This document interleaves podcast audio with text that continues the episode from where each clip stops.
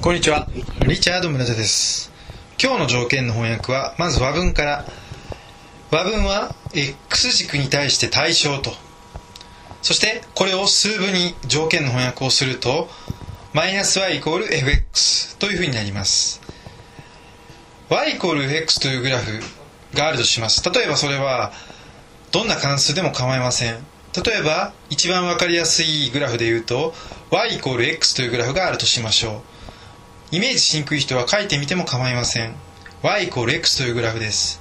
この y イコール x というグラフ x 軸に関して対象なグラフというのは x 軸で折り曲げた時に重なるようなグラフであればいいということです。それはどのようなグラフか。y イコール x の y にマイナスをつけて全ての y がちょうど負になっている時 x 軸で折り曲げたら重なる。重なり合うということが言えるわけですね。ですので y=x のに対象なグラフっていうのはマイナス y イコール x というふうになります。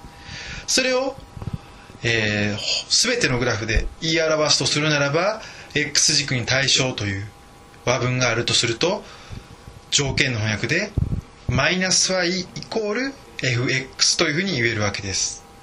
今日はこれを覚えてください。リチャード村田でした。